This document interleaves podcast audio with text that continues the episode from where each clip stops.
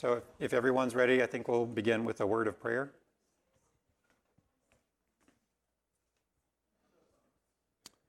Heavenly Father, we come before you this morning knowing full well that we are sinners, but not yet appreciating the depth of our rebellion against you. Forgive us for the times when our actions fail to appreciate the work that you've already done in us. We pray that you would use this time to further convict us of our own personal transgressions, our secret sins, and grow us more into the image of your Son. We pray this morning in Jesus' name. Amen.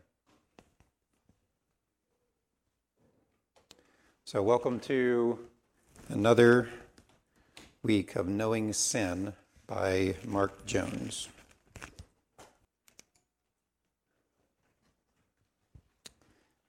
Knowing Sin by Mark Jones. So, Knowing Sin by Mark Jones has 18 chapters. This morning we'll be studying chapters 8 and 9, entitled Sin's Secrecy and Sin's Presumption. Last week, Ryan led us through mourning and affliction over sin. And next week, Michael Alexander will be leading us through pride and selfishness.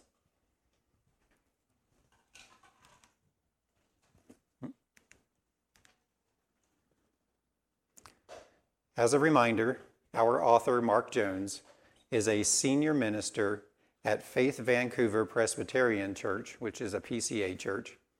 He is the author and editor of many books and speaks all over the world on topics related to the Christian life.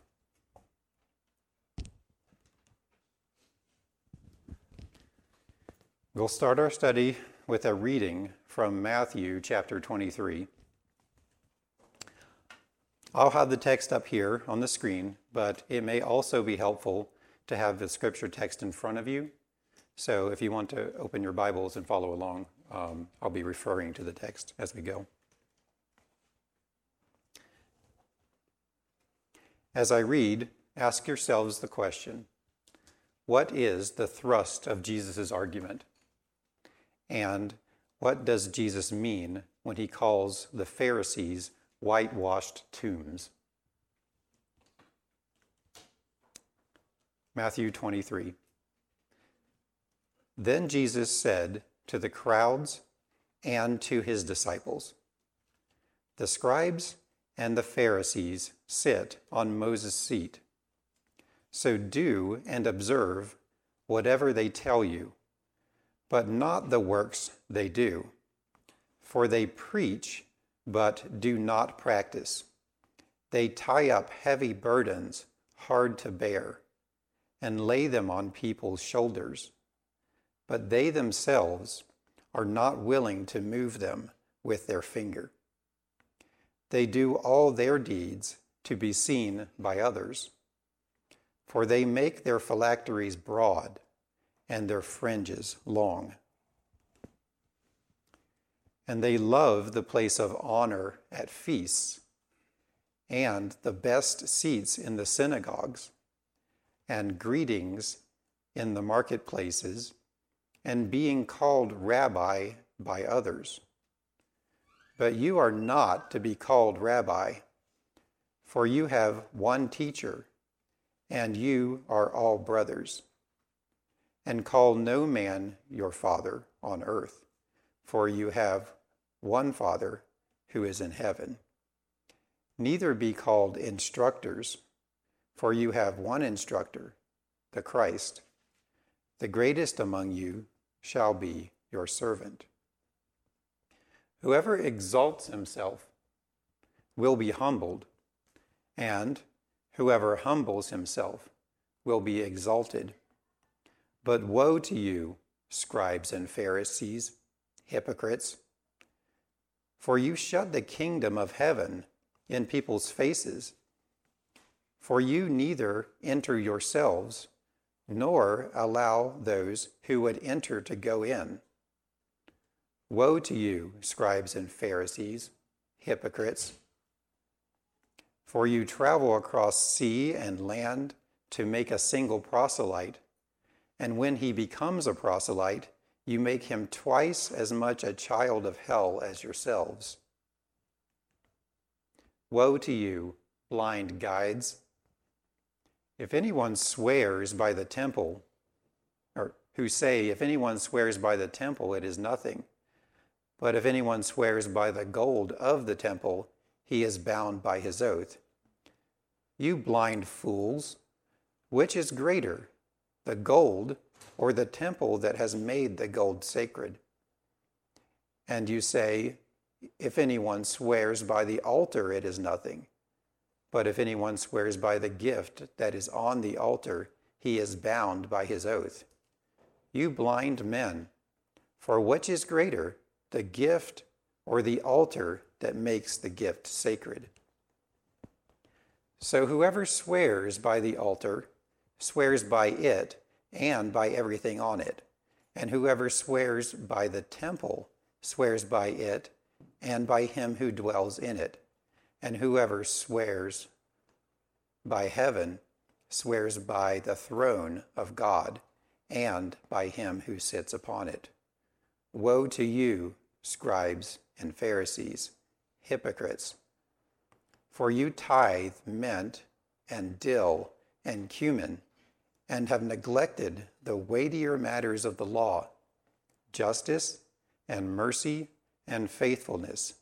These you ought to have done without neglecting the others. You blind guides, straining out a gnat and swallowing a camel. Woe to you, scribes and Pharisees, hypocrites, for you clean the outside of the cup and the plate, but inside they are full of greed and self indulgence. You blind Pharisee, first clean the inside of the cup and the plate, that the outside may be may also be clean. Woe to you, scribes and Pharisees, hypocrites, for you are like whitewashed tombs which outwardly appear beautiful, but, but within are full of dead people's bones and all uncleanliness, uncleanness. So you also outwardly appear righteous to others, but within you are full of hypocrisy and lawlessness. Woe to you, scribes and Pharisees, hypocrites! For you build the tombs of the prophets and decorate the monuments of the righteous, saying, If we had lived in the days of our fathers, we would not have taken part with them in shedding the blood of the prophets. Thus you witness against yourselves that you are sons of those who murdered the prophets. Fill up then the measure of your fathers. You serpents, you brood of vipers, how are you to escape being sentenced to hell? So, what does it mean to be a whitewashed tomb? Looking at the text, if you have it in front of you, or if you can remember, can you give me some examples of the thrust of Jesus' argument and what he means by calling scribes and Pharisees whitewashed tombs. Okay, so um, rotten actions, and they look nice, visibly. Okay, any other ideas? They speak nice. S- speak nice? Speak. Okay, they they know they know the right words to say. Okay, what do you see in there?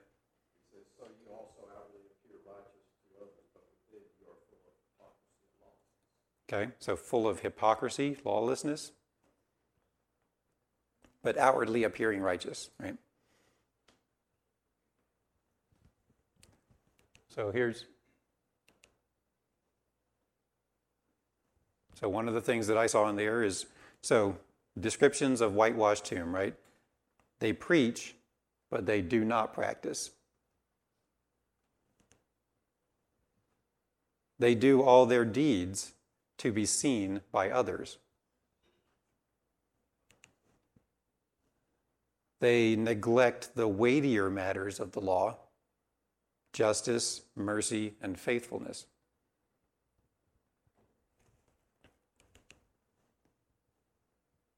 They clean the outside of the cup and the plate, but inside are full of greed and self indulgence.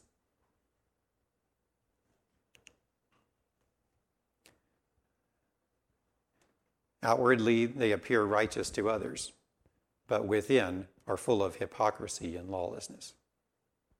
Okay? So the scribes and the Pharisees in this text are displaying something that will be our first topic in our study today, which is called sinning in secret, right? Or secret sins. So, is there something to start out with that phrase, secret sins?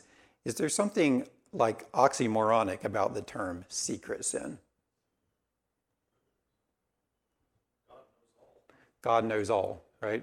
So in reality, there are no sins that are secret, truly. Right? so, and that is the thing that somebody who is characterized as a whitewashed tomb is failing to recognize, right? That no matter how well they try to hide their sins, there's no hiding their sins from God.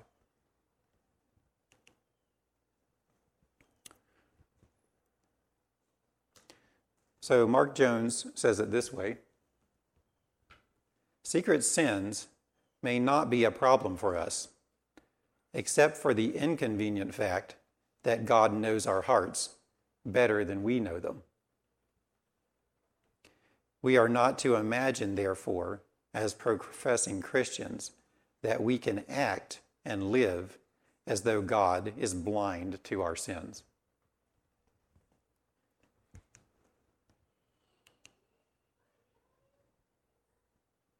So, as stated in Psalm 119, time and time again, we need to be reminded that all our ways are before the Lord. And also, as stated in Hebrews chapter 4, verse 13, no creature is hidden from his sight, but all are naked and exposed to him and or to, to of him who, to whom we must give an account. So then, what precisely are secret sins?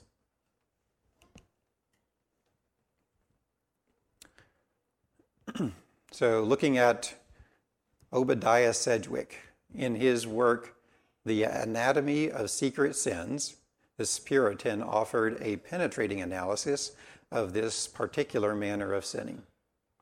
So, for the purposes of our study this morning, a secret sin may a secret sin may in which a pers- person acts one, so here's one definition of secret sin, without a formal awareness of sinning, such as when Paul, in his zeal, persecuted the church. Also, a secret sin may refer to the manner of sinning. Some sins, which is bullet point number two up there, are colored and disguised as virtues like flattery, may appear virtuous, but it is a lie designed for pernicious ends. Then there are sins, which is bullet point number three, kept off from the stage of the world and committed outside the public eye of the world. So, according to Mark Jones, there are rumblings like a violent volcano that occur only in the heart of a person, but do not manifest themselves in words or actions. Many have observed a beautiful mountain, not knowing that a pool of magma may be boiling and ready to emerge and destroy anything in its way. Our secret sins are not dangerous because man sees them, but because God sees them and knows their hidden foundation. So now that we've established two categories public sins and private, secret sins. Which one do you think is more dangerous? Private or hidden sin. Okay. So, If it's corrupted, if it corrupts it individually else. okay. So it has the opportunity to uh, exist without, conse- without any apparent consequence? No. Um, so to get at that topic, you know, we, maybe to help us parse it out, the question we need to ask is, what keeps us from sinning in public versus what keeps us from sinning in private? So when we look at sins that are committed in public, what is it that prevents us from sinning in that context? Most of the time. Generally, there's a law and consequences come. Okay. So there may be, uh, we have a legal system in place, and sometimes, not all the time, our sins match up with laws that are in that legal system, and there may be a punishment as a result of that, right? So we may fear punishment. What else? Shame, right? We may fear how we look in front of others. Now, if you compare that now to secret sins, what is the consequence of secret sins? Do those consequences still exist? And if, if they don't exist, then what is the consequence? God's judgment, right? So we have the two ends here, right? Sins that are committed in public, most of the time, they're curtailed because we have a fear of man, right? Sins that are committed in private are curtailed, curtailed only by a fear of God, right? So if, if there's a category of sin that the only thing that prevents us from acting out that sin is a fear of God, then that in this category, in this context can be more pernicious, can go unchecked. You know, it, it allows it to continue without any kind of uh, consequence, at least that we are immediately aware of.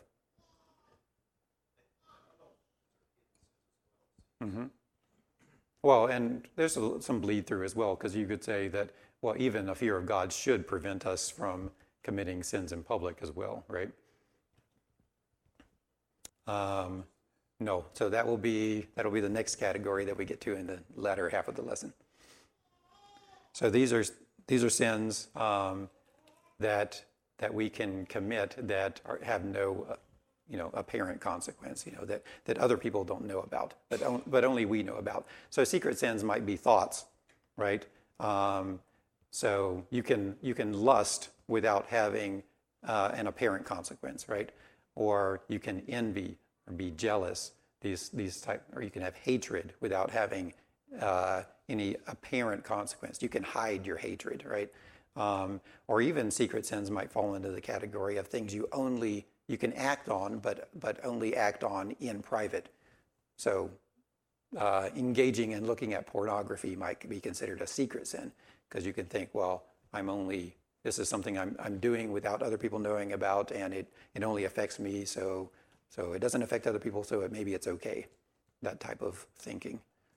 Rob, should we also, if we're just talking about something that prevents us from sin as well, Right, right. So that, in, in reality, for a Christian, that is the only thing that prevents us from act, acting out on sin, right? Is the uh, Christ Spirit in us. Um, well, it's saying they're, they're, yeah, the, the but part of that is that they, they are dangerous, right? They, they're dangerous because God sees them, right? Eventually, they manifest themselves in, in sins that are not secret, right?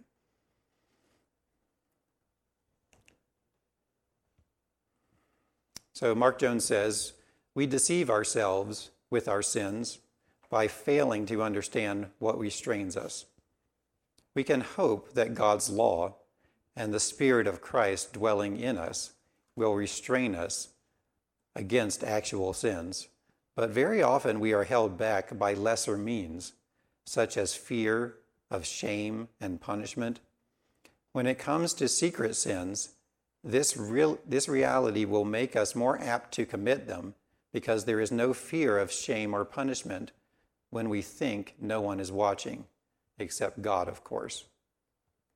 Well, then, but there's also the fact of. Right, When you feel guilt, that's a consequence of secret sin. Right, right. It's it's a you you you are feeling the fact that you are guilty under God's law, right? So so if we define secret sins as sins that are not held back by the Spirit of Christ dwelling in us, right? Like Brady was saying, then uh, then are secret sins only a problem for non-believers then? No. Okay. So if secret secret sins really are um, the battleground of our sanctification, right? That's where we really experience our growing in Christ likeness.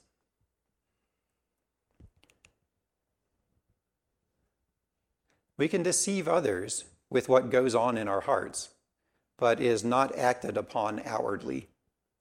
But we can never deceive God.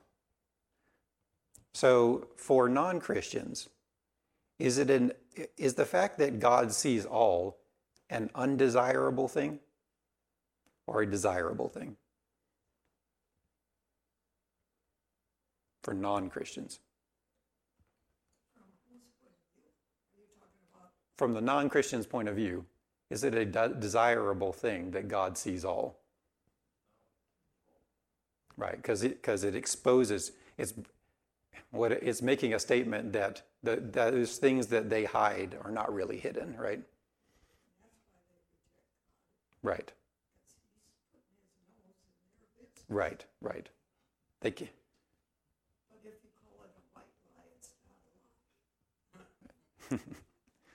yeah, because you have,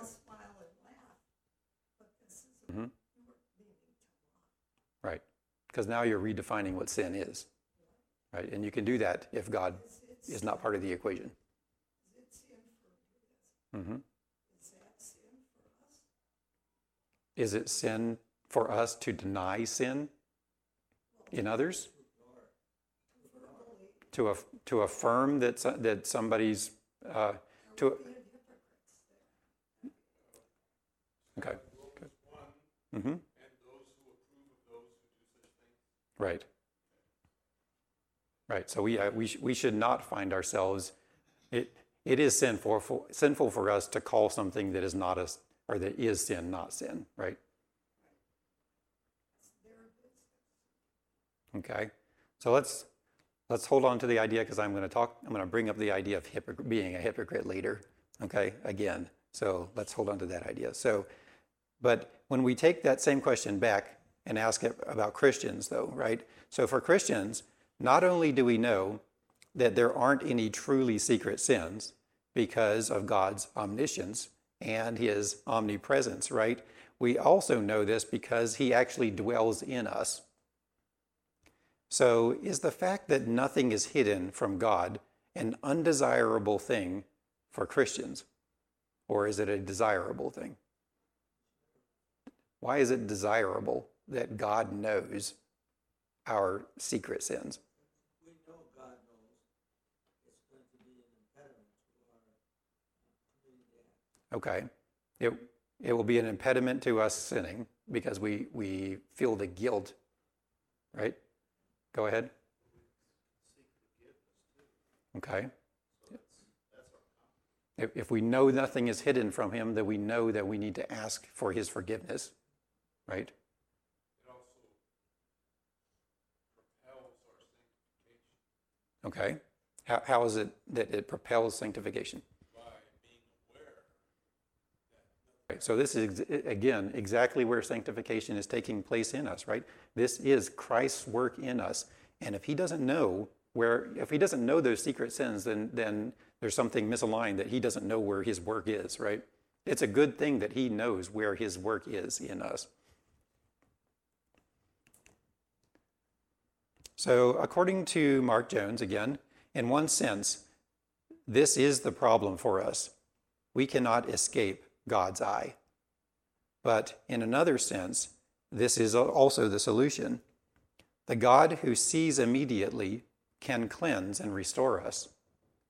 those who live in the Spirit will desire such inward cleansing. So we have, yeah, create created me a clean heart, O God, and renew a right spirit within me is the cry of all true believers. So back to the question of hypocrisy. So let's go back again to Jesus' rebuke of the Pharisees. He called them hypocrites. But aren't we hypocrites too? Right? So here's the question Do Jesus' words equally apply to us? Got a yes? Anybody want to take a no to that one? The hypocrisies we're referring to were unregenerate. Okay.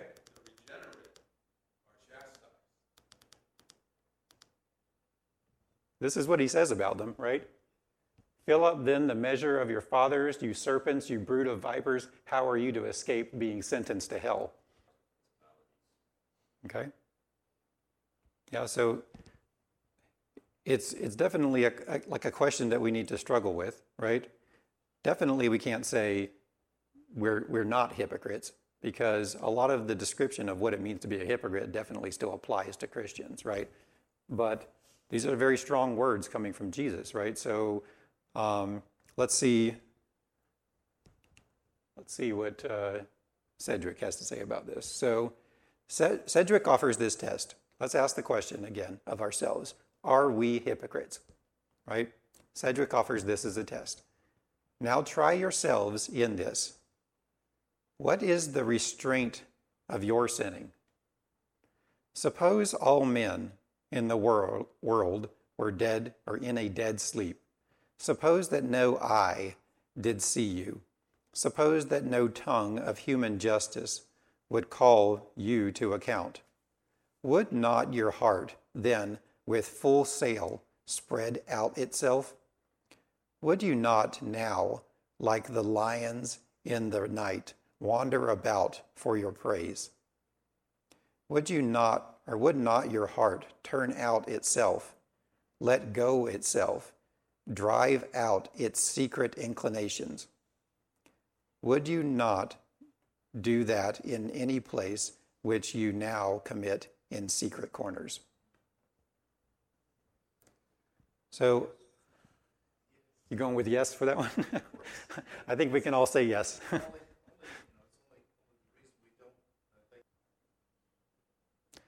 So, according to Sedgwick, there are by or we are all by nature born hypocrites. But there are different types of hypocrites. This means we cannot say we are all hypocrites and include both Christians and non-Christians in this statement.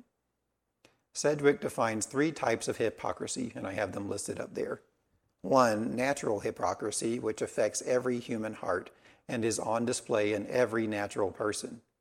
Two, soul destroying religious hypocrisy, which speaks to those who put on a good show outwardly, but inwardly hate all forms of t- true holiness. Right? We can't say this of a Christian.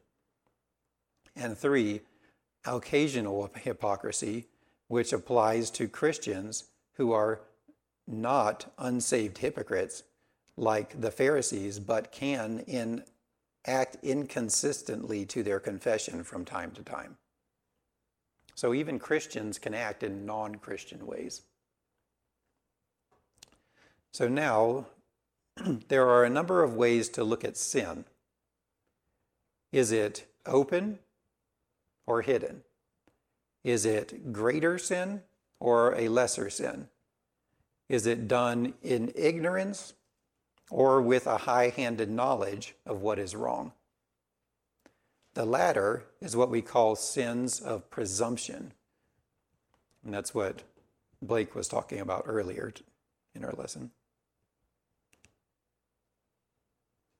So, according to Mark Jones, we speak of sins committed in two forms related to what we know as sin. The first is ignorantly, without conscious awareness of sin, or two, presumptuously or deliberately with such awareness.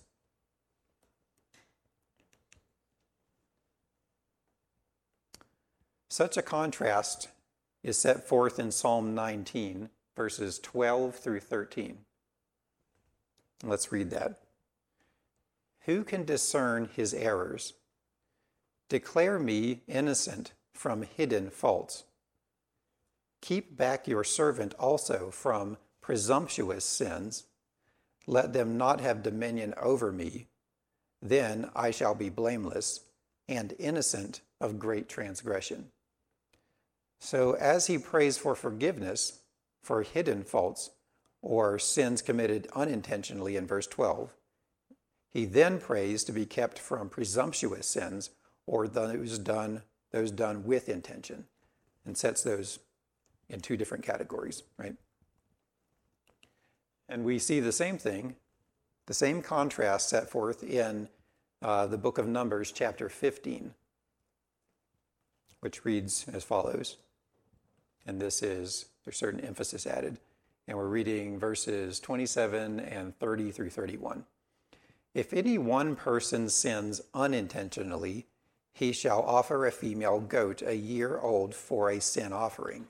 But the person who does anything with a high hand, whether he is a native or a sojourner, reviles the Lord.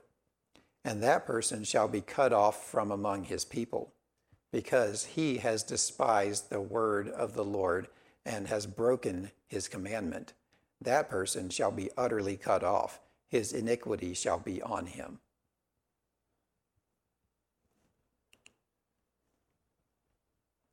With these texts in mind, Sedgwick says the following Presumptuous, presumptuous sins are the bold dare, darings, so this is a definition for presumptuous sin, and proud adventurings of the heart upon things or ways known to be unlawful, against express threatenings, either upon false confidence or upon contemptuous slighting or desperate willfulness.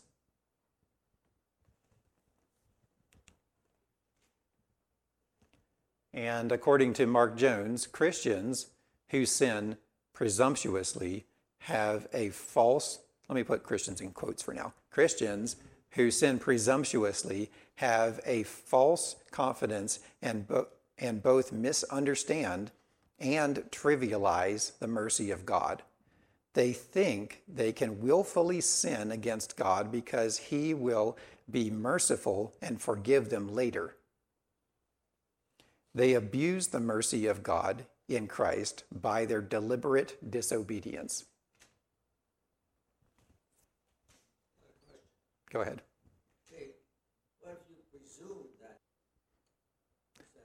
It's a sin to go against conscience, right? Anything that you know you ought to do and do it anyway, that's a sin, right? Right, right.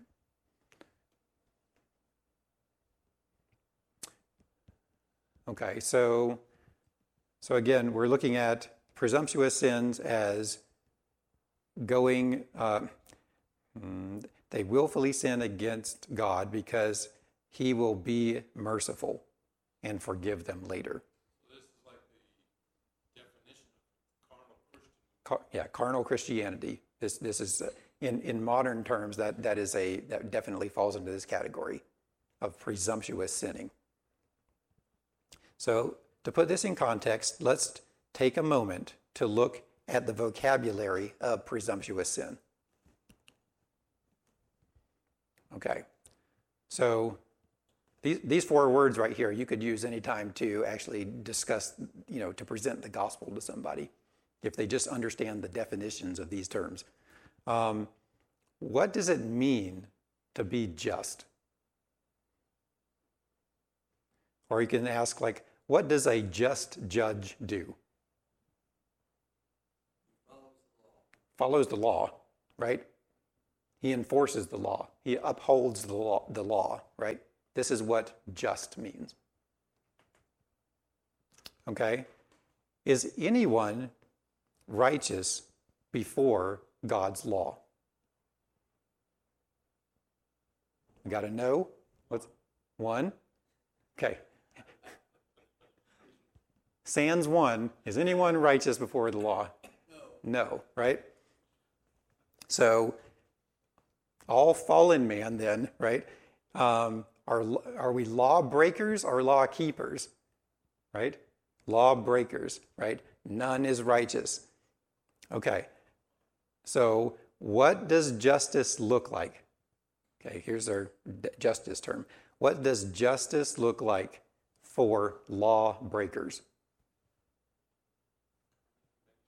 Condemnation? Any other words? Punishment? Wrath. Okay, these are good words. So, God's wrath is what lawbreakers deserve if the judge is just, right? Okay. So, relative then to what you deserve, right? Justice is, is when lawbreakers get what they deserve, right? Relative to getting what you deserve, then what is mercy? Not getting what you deserve, right? Okay. And relative to that same question, getting what you deserve, what is grace then? Getting what you don't deserve, right? Justice, getting what you do deserve. Mercy, not getting what you do, deserve. Grace, getting what you don't deserve, right? Okay. So, with, the, with those definitions, then, okay, does anyone deserve God's mercy? Right? No. You cannot deserve something that you don't deserve, right? It's logically inconsistent with the definition of the word mercy, right? Okay. So then, what do we call, here's a, think about this one for a minute. What do we call someone who says or acts like they deserve God's mercy? Right? Presumptuous, that's, that's our definition for, or our word for today. Give me another word. Somebody who, okay, let me think about this. What do we say, what are they saying about God when they, when they are making a claim that they deserve his mercy or they act is, as if they deserve his mercy? Is not just. Okay? They're, they're deceived about what? About their sin and and the God who gave them that sin, right? Or that, that gave them the law, right? So hypocritical, okay? If they're claiming that God is just and then demanding his mercy, right? It's a mindset that God owes That God owes them, right? So let me throw out this word. Would you say somebody who de- who demands God's mercy, right? Who says they deserve God's mercy? I would put that into the category of idolater, right? This is somebody who has invented a God of their own creation, one who is not just, right? One who can go against his own righteousness, right? So, what? You, so then, as we think about this, what are we saying then? What are some more words that we can say then about God and His majesty uh, when we not only say that we deserve mercy, but act as if we deserve mercy. When we willfully sin against God's law, right? It's acting like we deserve His mercy, acting like there is not a punishment for sin. What are we saying about God? that we that we don't love him? What if we say that we do love him and then still act in that way? That's not right, that's just presu- that's presumption.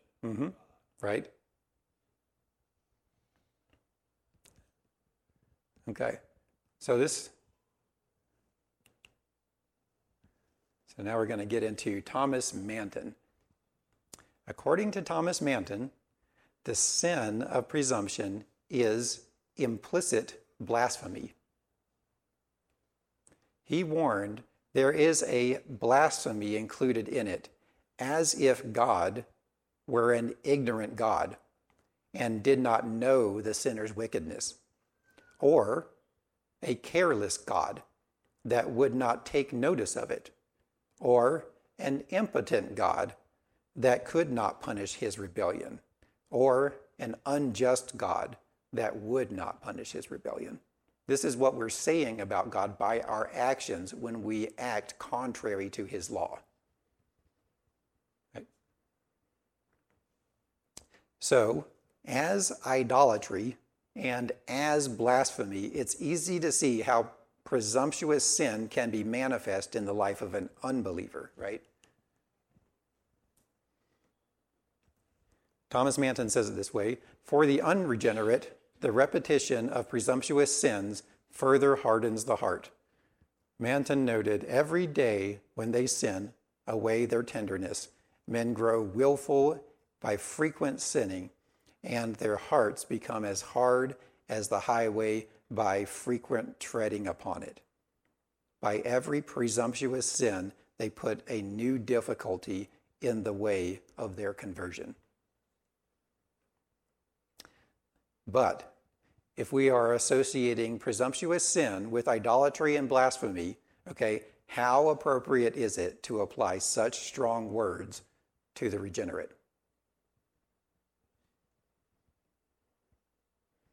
Should we, should we say presumptuous sins are idolatrous, presumptuous sins are blasphemous, and then say Christians do this?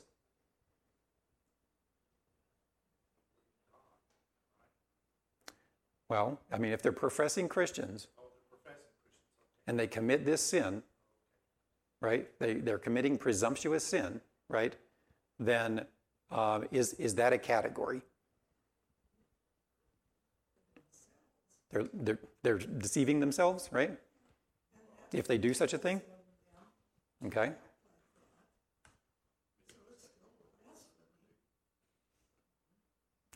They're deceiving themselves when they say, Lord, Lord, I never knew? Or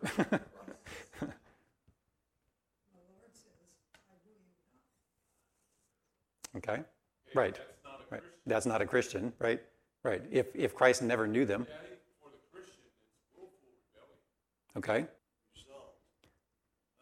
So, I mean, we can still, again, we can still talk about Christians behaving in non Christian ways, right? There's still a category for such a thing. Let's see. That, that would be like an example of when they are behaving in a way that's consistent with what they profess, Yes, right? very, very serious. This king is very serious about following God, and he has he compares the two of them. But, but you, you brought up the witness. I mean, it does undermine our witness, though, right? It is, it is, it's undermining our witness if we're trying to communicate a God that we act in rebellion to, that we act as if his law doesn't matter, right? Um, so, according to Mark Jones on this, speaking of the regenerate, um, he says, after regeneration, the danger of presumptuous sins heightens in a manner that should, that should sober us. God holds his own to a higher standard. To whom much is given, much is required. That's from Luke chapter 12. Because we have greater knowledge and greater powers to resist sin, our Lord may punish our sins of presumption in this life with a greater severity than he seems to inflict even on the ungodly. This is Mark Jones' words. So the Christian the Christian spends much time in the Word of God. So this is showing how his sin is greater because of what he knows. The Christian spends much time in the Word of God and in corporate worship, being fed by teachers of the Word. Christians receive truth upon truth from God. They move from immaturity to maturity in their knowledge of the Lord. They experience God's power and grace. Then, to willfully sin and presumption not only tramples these heavenly gifts, but also despises the gracious Lord who gave them. So, bringing all this together now, how are we to understand our place in this war against secret and presumptuous sins? To answer that, we'll end our time this morning in chapter 13 of the Westminster Confession. and it reads like this. Reading from paragraph two. This sanctification is throughout. So, speaking, speaking of sanctification, this sanctification is throughout in the whole man, yet imperfect in this life. There abiding still some remnants of corruption in every part, whence ariseth a continual and irreconcilable war. The flesh lusting against the spirit, and the spirit against the flesh. So you see, we have these two words uh, throughout and imperfect. So in this chapter, I don't know if any of you were reading along, uh, Sedgwick referred to these two categories as uh, perfection of integrity and perfection of immanency, which we don't have, right? So here's a question How can we know that sanctification is imperfect in this life? As it says right here. Right. So even in even in the definition of sanctification, it's a growing righteousness, right? Well, we continue to sin. Okay, there's a good clue. We continue to sin, right? So in 1 John chapter 1 verse 10 it says, "If we say we have not sinned, we make him a liar." Right? And his word is not in us.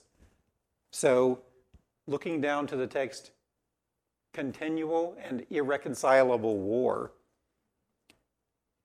How should we understand this war? Do Christians have like a good angel and a bad angel sitting on their shoulders, as commonly portrayed in cartoons? We do have a conscience. We have a conscience, okay? And is that contra- conscience a neutral party that is taking in, uh, you know, good influences and bad influences? Right? So in, in the text up here, we see not that we have something like that we have a neutral conscience or that we have like two natures something like that, but we do see two parts. Right? Where it's talking about. Uh, the flesh and the spirit, right? So we have two parts. One part is the what the scripture calls the old man, right? Flesh, remaining corruption, these types of terms, versus the new man, or here, the spirit, or what will be referred to in our next paragraph, uh, paragraph three, as the regenerate part. Let's get into that one. So, paragraph three in which war, although the remaining corruption for a time may much prevail, yet through the continual supply of strength from the sanctifying Spirit of Christ, the regenerate, regenerate part doth overcome.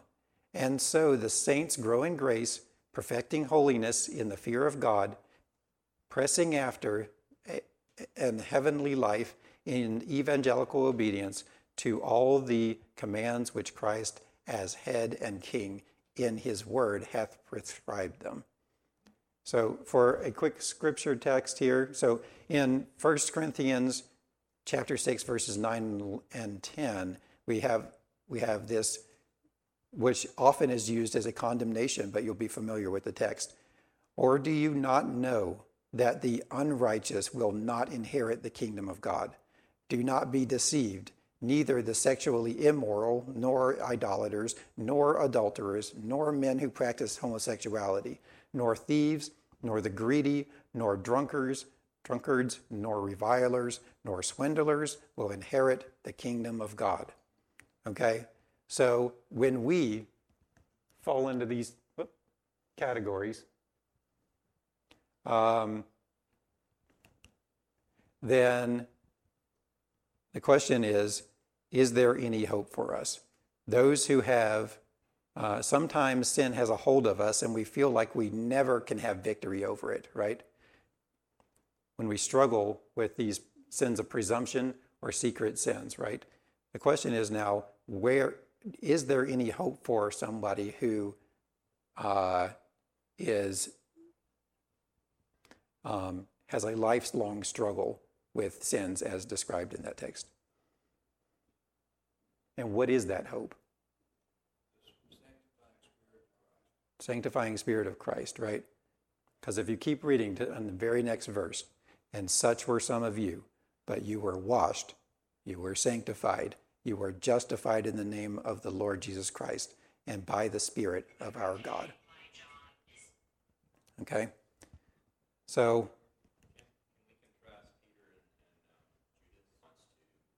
like one has the sanctifying spirit of Christ and the other doesn't, right? It's, it's very hard to compare those two, right? They're, they're, they're both um, uh, behaving sinfully, right? Denying, denying Christ by their actions. Um, they both seek repentance from different sources, right? Um, but yeah, one has the sanctifying spirit of Christ and one doesn't. Right? Go ahead.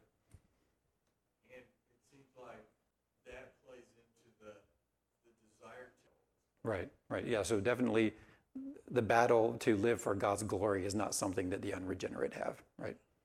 So be, being in the battle is something to be thankful for. Um, so that's all we have for today. Um, join us again next week when Michael Alexander will be leading us through pride and selfishness. Thank you.